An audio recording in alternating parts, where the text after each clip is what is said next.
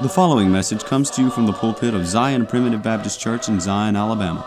For more information, please visit us online at zion p b c dot com. I want to welcome you today to the Zion Primitive Baptist Church podcast. This podcast is an outreach of Zion Primitive Baptist Church, which is located in the Zion community near Gordo, Alabama. I'm Elder Chris McCool, and I serve as pastor of Zion Primitive Baptist Church. We are a congregation of believers in the sovereign grace of God, where families worship together through the simple practice of preaching, praying, and singing. If you live in this area or are visiting here, we would love to have you attend worship services with us. We meet every Sunday morning at ten thirty a.m. and every Sunday evening at five p.m. and the first and third Wednesday evenings at six thirty p.m. I'm happy to note that our daily podcast is featured on Grace Alone Radio, which you can find at grace alone radio dot net. You can find the schedule on the website, and you can also download an app to your phone so that you can listen wherever you are. Grace Alone Radio is a twenty-four hour streaming service which carries the message of God's sovereign grace around the clock and around the world. Zion Primitive Baptist Church is located at ninety-four eighty-seven County Road forty-nine, Gordo, Alabama. That's near the intersection of County Road forty-nine and Alabama Highway one fifty-nine. About ten miles north of Gordo, Alabama, and about eight miles northeast of Reform, Alabama. If you're interested in finding more sermons, you can go to our website at zion p b c dot com, that's Z I O N P B C dot com, where you'll find all of our posted sermons as well as a link to subscribe to our podcast. You can also subscribe to our website, which will update you every time a new sermon is posted. In Hebrews chapter four and verse twelve, we read that the Word of God is quick and powerful and sharper than any two-edged sword. What Word is he talking about here? Is it the written Word? Is it the preached Word? Today we begin to look at this issue. Many get this wrong, but if we will rightly divide this section, we will see that this is not the written or the preached Word, but the living Word, Jesus Christ himself.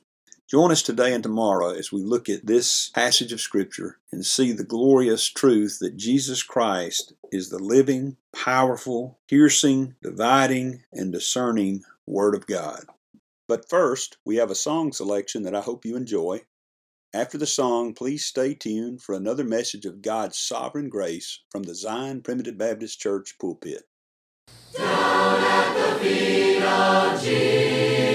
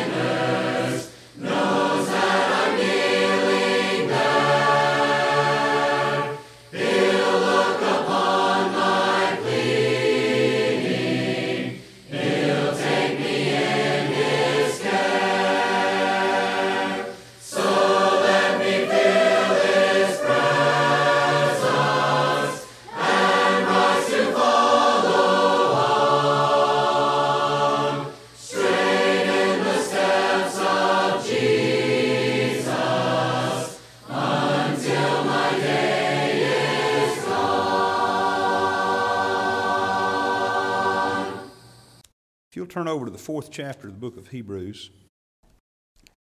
As you're turning there, I just want to say that there are a few passages of Scripture that I would consider litmus tests among our people, those that believe in sovereign grace, that will separate those who have a correct view of the gospel and its purpose from those who maybe have a misunderstanding about it. Uh, Matthew chapter thirteen, the parable of the sower comes to mind. Uh, there's many of our Calvinist brothers and sisters that believe that in that parable, there's one category, the good ground, that's that's talking about children of God, and all the other categories, those are the non-elect that are going to hell.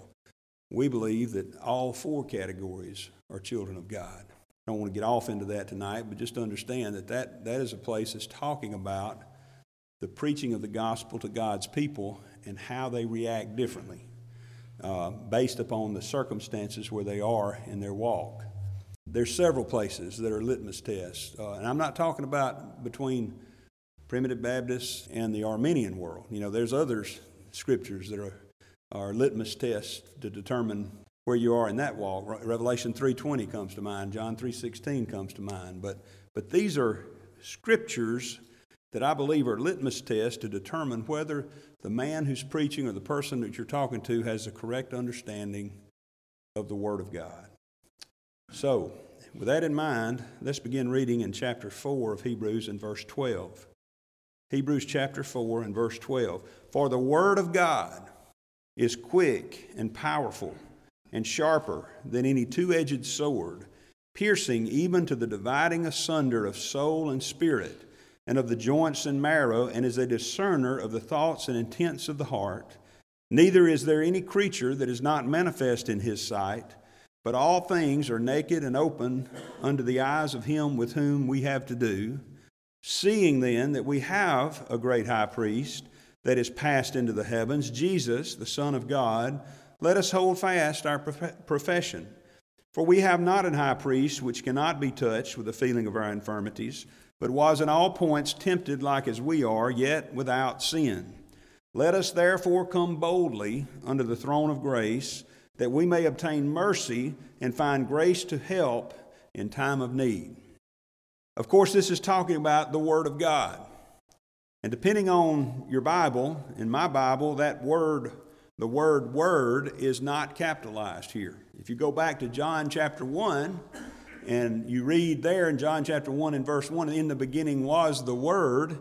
In most King James Bibles, that's capitalized. Some of them, I'm told, it's capitalized here. Some of them it's not. In my Bible, it's not.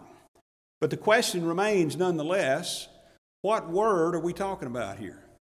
Are we talking about the written or preached or read Word of God? Or are we talking about something else? Are we talking about the living Word of God? Now, I'm going to skip ahead and tell you the end of the story and the answer to the question. The answer to the question is, this is the living Word of God that's being talked about right here. Not the written word, not the preached word, not the word that we read, but the living Word of God. And I believe we'll see why in a few minutes. But before we get to that, I want to remind you that every word in the Scripture is important. Every word. And I was reminded of this, Brother Buddy, as I was studying to preach on this. There's a word here that I've never even paid any attention to.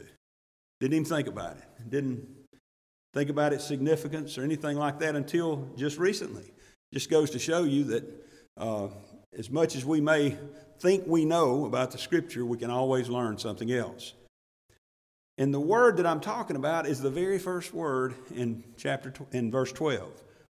For. For. Now, notice that little word for. It's a little three-letter word.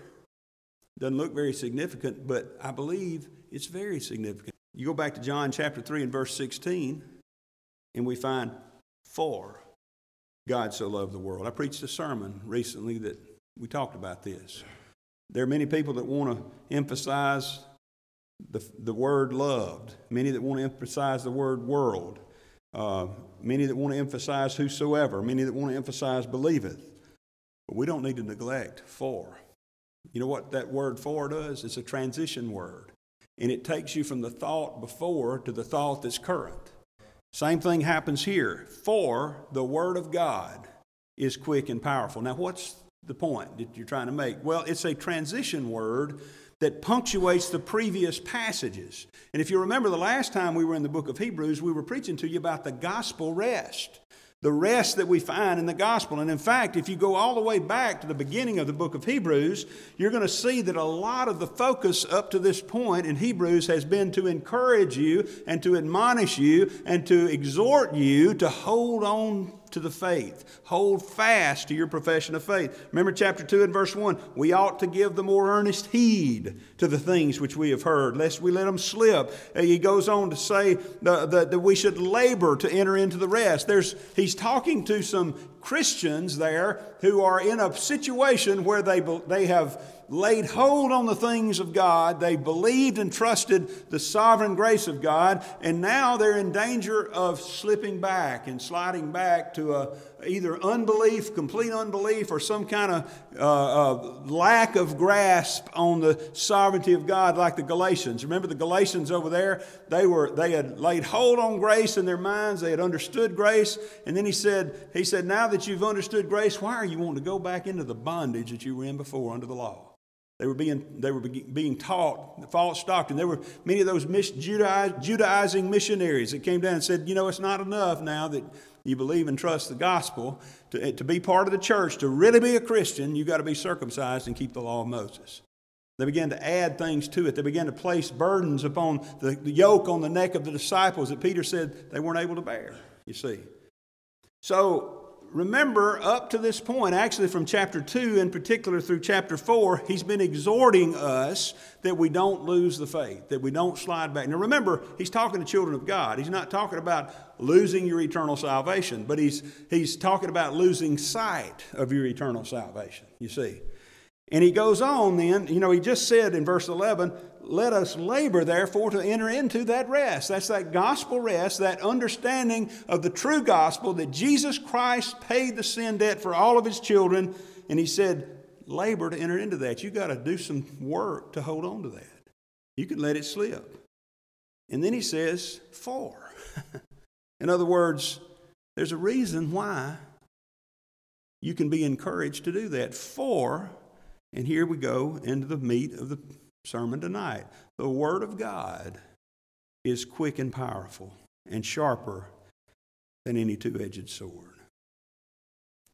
You see, he's basically saying, why is it that we should labor to enter into that rest? Why is it that we should hold on to these things?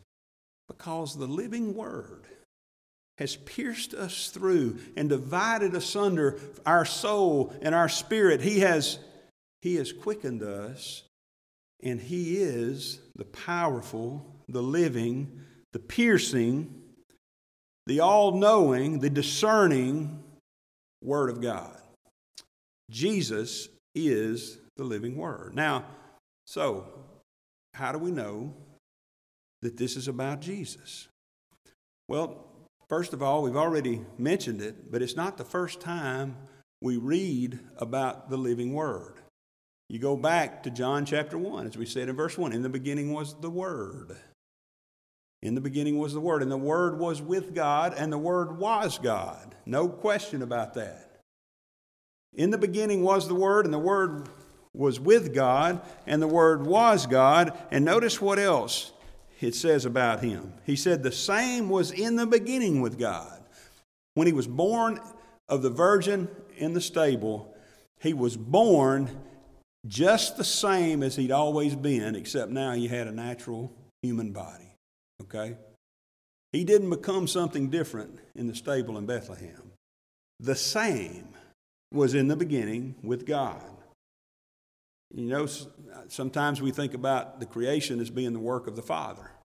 You know, we don't often, you know, sometimes, I don't know, it just, in my mind at least, I'm thinking, well, God the Father created everything, and then Jesus was the one that saved us. Well, I realize there's a sense in which one person of the Godhead may be more active than another take preeminence in a certain work. You know, God the Father took preeminence in choosing us in Christ before the foundation of the world. God the Son took preeminence in dying for our sins and justifying us on the cross. God the Holy Spirit uh, is the one we generally think of as taking preeminence in quickening us and making us alive. But the truth of the matter is they're all three involved in all of those.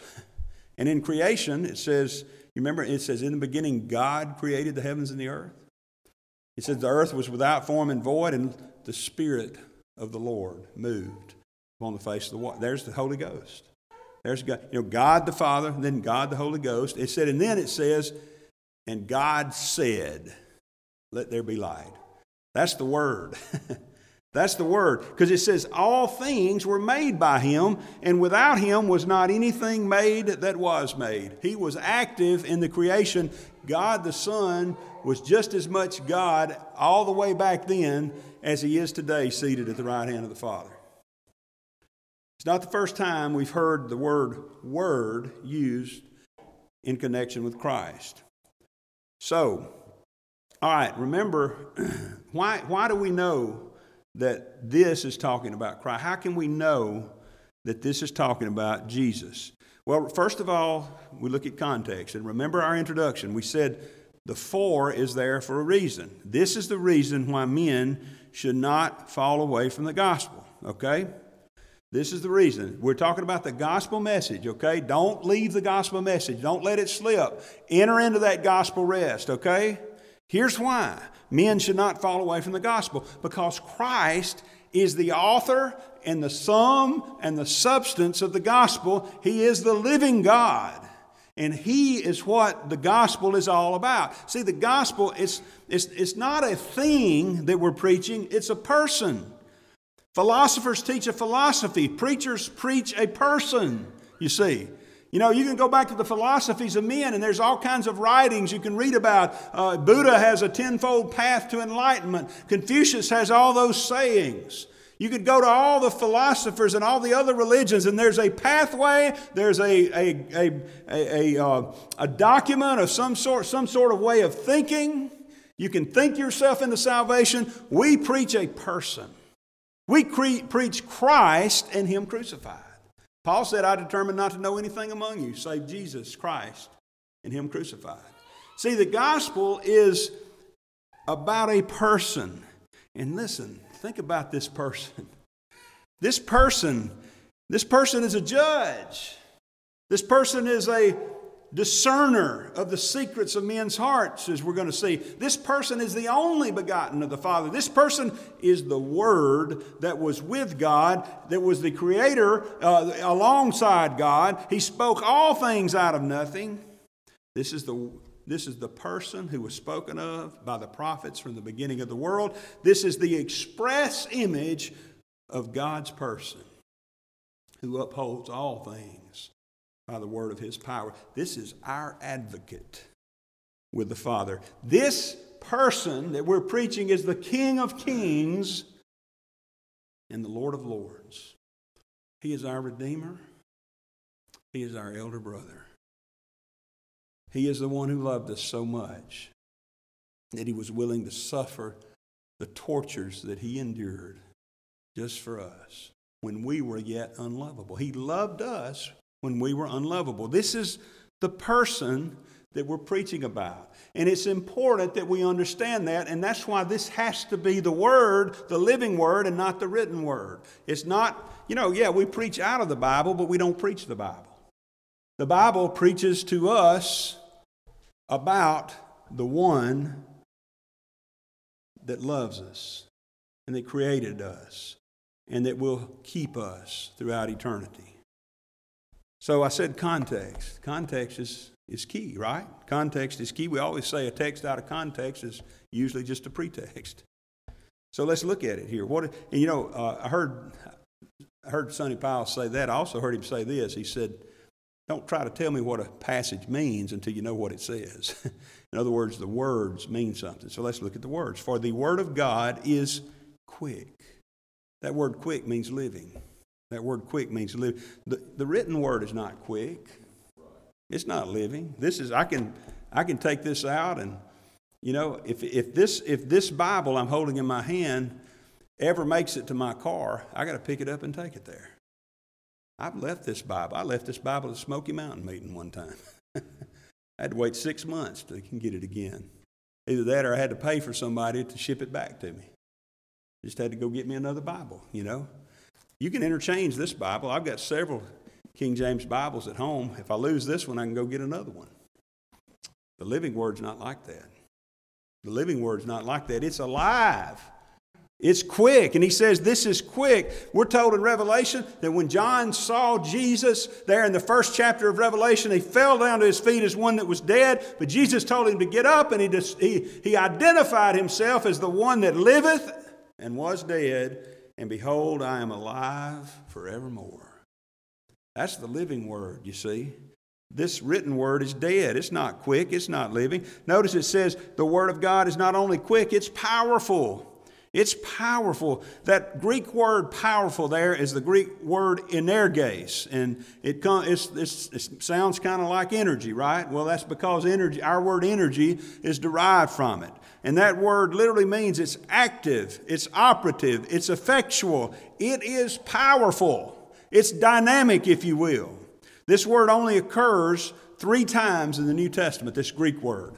And in two, the two other places, First Corinthians ten and verse nine and Philemon chapter one and verse six, both are translated as effectual. Effectual. So this word is powerful. That means it is effectual. It causes things to happen. It is. It accomplishes something, you see. The written word has no power. This, this book here has no power. It has no effect on the unregenerate, at least. My preaching can be powerful. I can preach if the Lord blesses in power and demonstration of the Spirit. It has no effect, though, on the one that's not born again. First Corinthians two fourteen, the natural man receiveth not the things of the Spirit of God. I trust that what I'm preaching to you tonight are things of the Spirit of God. And I trust that you who are born again can receive those. I trust that you've been praying for me, and I already had a public prayer for me, and that that that the things that I say might be effectual in your life, if you and they will be if you receive them and apply them. But guess what? If you're dead in trespasses and in sins, you're not going to receive it. It's not going to be effectual in your life. Yeah, there there's a sense in which the preaching can be effectual. It can be powerful. I can. I can preach, well, you know, it's rare. Brother Buddy can preach powerfully. I've heard him preach many times. Other preachers can preach powerfully. I've tried, and occasionally the Lord blesses me to preach powerfully. But it's not always powerful. My preaching is not always powerful. And even if I preach powerfully in power and demonstration of the Spirit, if you're dead in sins, it's not effectual to you. But the living word is effectual. You know, in Matthew chapter twenty-eight, about verse eighteen, notice what he says. It says in verse sixteen, the eleven disciples went away into Galilee, into a mountain where Jesus had appointed them. And when they saw him, they worshipped him, but some doubted. Verse eighteen, and Jesus came and spake unto them, saying, all power is given unto me in heaven and earth. Go ye, therefore, and teach all nations, and baptizing them in the name of the Father and of the Son and of the Holy Ghost, teaching them to observe all things whatsoever I have commanded you. And lo, I am with you always, even unto the end of the world. Amen.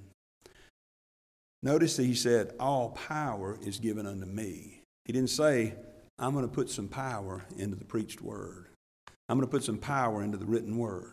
You know, there are those that believe that the written word or the preached word is necessary in order for the regenerating power of God to be effective. There are those that believe in what we call gospel regeneration, that they take the gospel message, that the Holy Spirit can't operate without, apart from the gospel being preached or the gospel being read, because the Holy Spirit has to take the gospel and use it in some way to regenerate his children.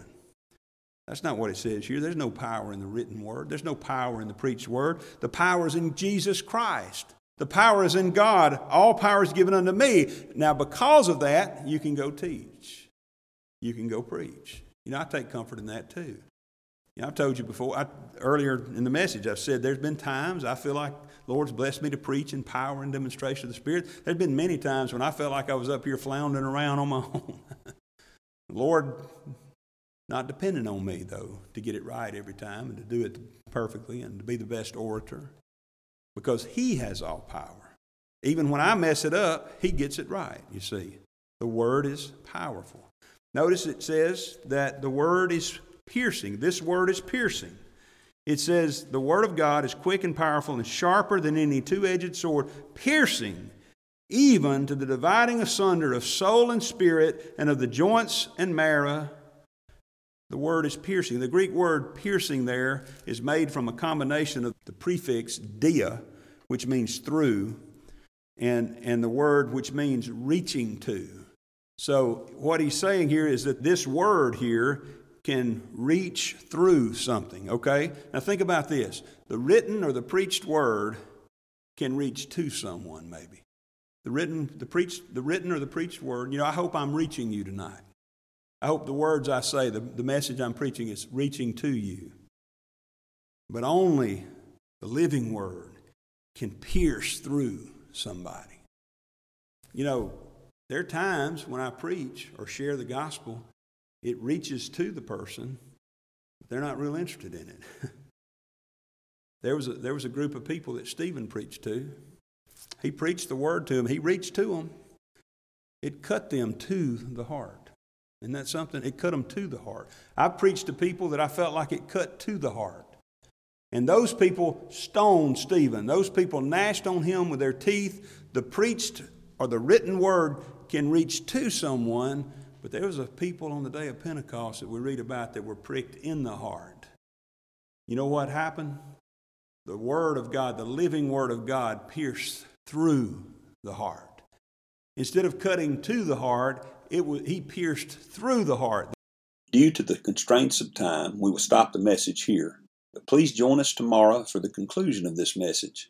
If you would like to subscribe to our website, please go to w w w dot zion p b c dot com and sign up for email updates.